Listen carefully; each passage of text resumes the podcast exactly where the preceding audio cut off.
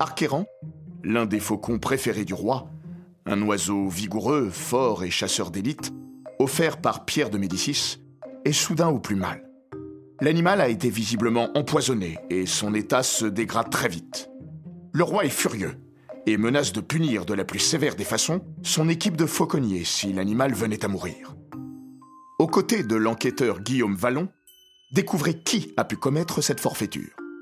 Est-ce l'un de ces barbares de la troupe du grand veneur, juste bon à courir ventre à terre, après le gibier et incapable de comprendre toute la poésie de l'oiseau? Peut-être le grand veneur lui-même, jaloux de la popularité grandissante des faucons dans les chasses royales. L'un de ces personnages étranges qui s'occupent des oiseaux de compagnie flamboyants de la reine Anne. À moins que le coupable ne soit parmi les fauconniers. Comment l'imaginer? Guillaume Vallon, enquête à la cour du roi, au château d'Amboise. J'aime beaucoup raconter cette histoire. Elle date de ma toute jeunesse, en 1496, quand le roi Charles VIII régnait encore sur la France. Je l'appelle le complot des faucons. C'était l'un de ces chauds matins d'été, ceux où l'on sent, dès l'aube, monter l'énergie des profondeurs de la terre.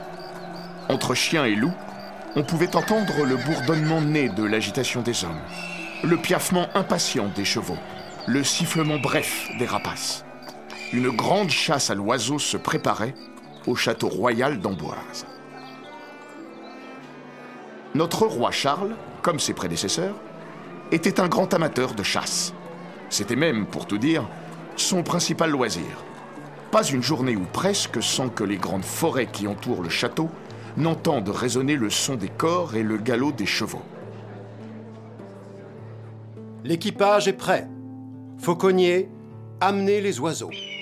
C'était la voix de Pierre Letard, grand fauconnier de France qui résonne.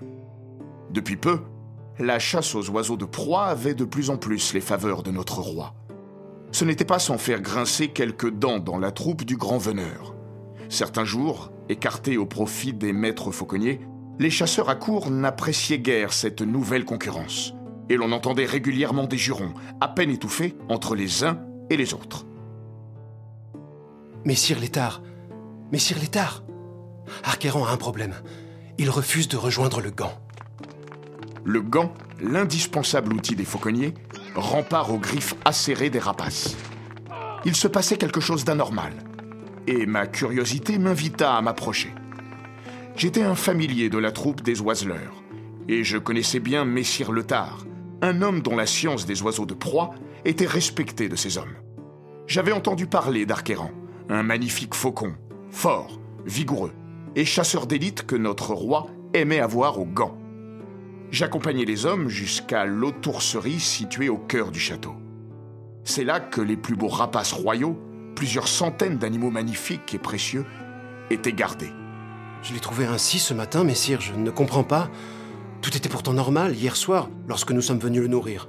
L'oiseau semblait en effet au plus mal, terré au fond de sa cage. Ses yeux, d'habitude si perçants chez les faucons, étaient ternes et son corps secoué par des soubresauts inquiétants.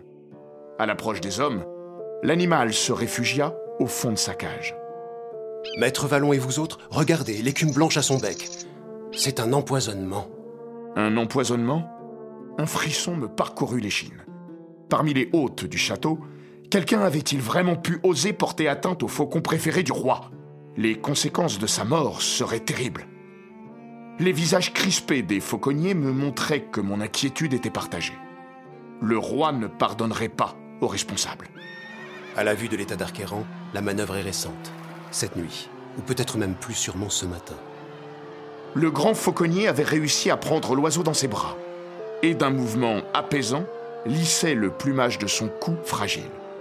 Au rictus ancré sur ses lèvres, je mesurais à la fois toute la détermination à sauver le faucon et la rage contenue à l'usage du coupable.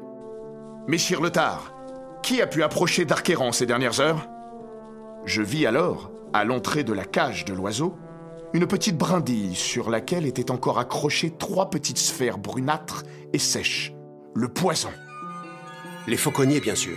Mais je me porte garant de mes hommes. Aucun d'entre eux ne pourrait porter atteinte à ces oiseaux dont ils prennent chaque jour le plus grand soin. Et puis, ils savent plus que quiconque les conséquences funestes pour eux-mêmes d'un tel acte.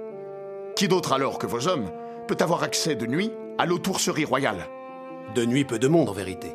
La place est gardée. Mais au petit matin, dans l'agitation des préparatifs de la grande chasse, on a pu discrètement se glisser et déposer le poison. Un empoisonnement ne s'improvise pas. Il faut connaître les secrets de la nature et des plantes. Les hommes de science de la cour pouvaient assurément être écartés de la liste des suspects. Quel intérêt pouvait les conduire à risquer leur propre vie en privant Arqueran de la sienne? Il fallait chercher ailleurs. Messire Létard, ce sont les soudards de la troupe du grand veneur les responsables. C'est pour nous jalouse pour la délicatesse de notre art. Ils maudissent les plumes de nos oiseaux, eux qui se grattent le museau sur les poils rêches du sanglier. L'hypothèse était en effet crédible. La rivalité entre les veneurs et les oiseleurs était connue de tous à la cour. Des insultes et des bousculades rythmaient de manière régulière les rencontres entre les deux camps. Hypothèse séduisante, trop séduisante même pour être convaincante à mon sens. Comment les veneurs pouvaient-ils ignorer qu'ils seraient les premiers soupçonnés? Et comment le grand veneur, personnage très puissant à la cour, aurait-il pu mettre son statut en péril en couvrant un complot de cet ordre Le risque encouru, la mort, était trop grand, même en échange du discrédit de la troupe des fauconniers. Un élément me pose question, messieurs Letard. Pour empoisonner Arqueran, l'auteur ne devait-il pas particulièrement bien connaître les oiseaux, leur habitude, leur régime alimentaire? Comment savoir sinon ce qui peut lui être fatal parmi les ressources de Dame Nature et la manière de lui faire ingurgiter? J'en serais pour ma part bien incapable. J'ignore tout à fait ce que sont ces baies et quels peuvent être leurs effets sur un oiseau. À grand regret, les fauconniers durent convenir que le coupable devait être un familier des oiseaux, à la différence par exemple d'un chien, à qui l'on peut faire tout avaler ou presque, un faucon a un régime alimentaire très particulier. Le coupable devait choisir un aliment auquel l'oiseau trouverait goût à coup sûr, surtout s'il avait peu de temps pour commettre son forfait. Il y a bien ce fiefé Altor. Je ne l'aime guère, mais si l'on parle de la science des oiseaux, il est l'un des plus érudits d'entre nous. Altor. Voilà un personnage étonnant. Imaginez un petit homme tout en rondeur, aux manières volontiers extravagantes et aux vêtements chamarrés. Membre du cabinet de la reine Anne, il a la charge exclusive des précieux oiseaux exotiques de notre souveraine.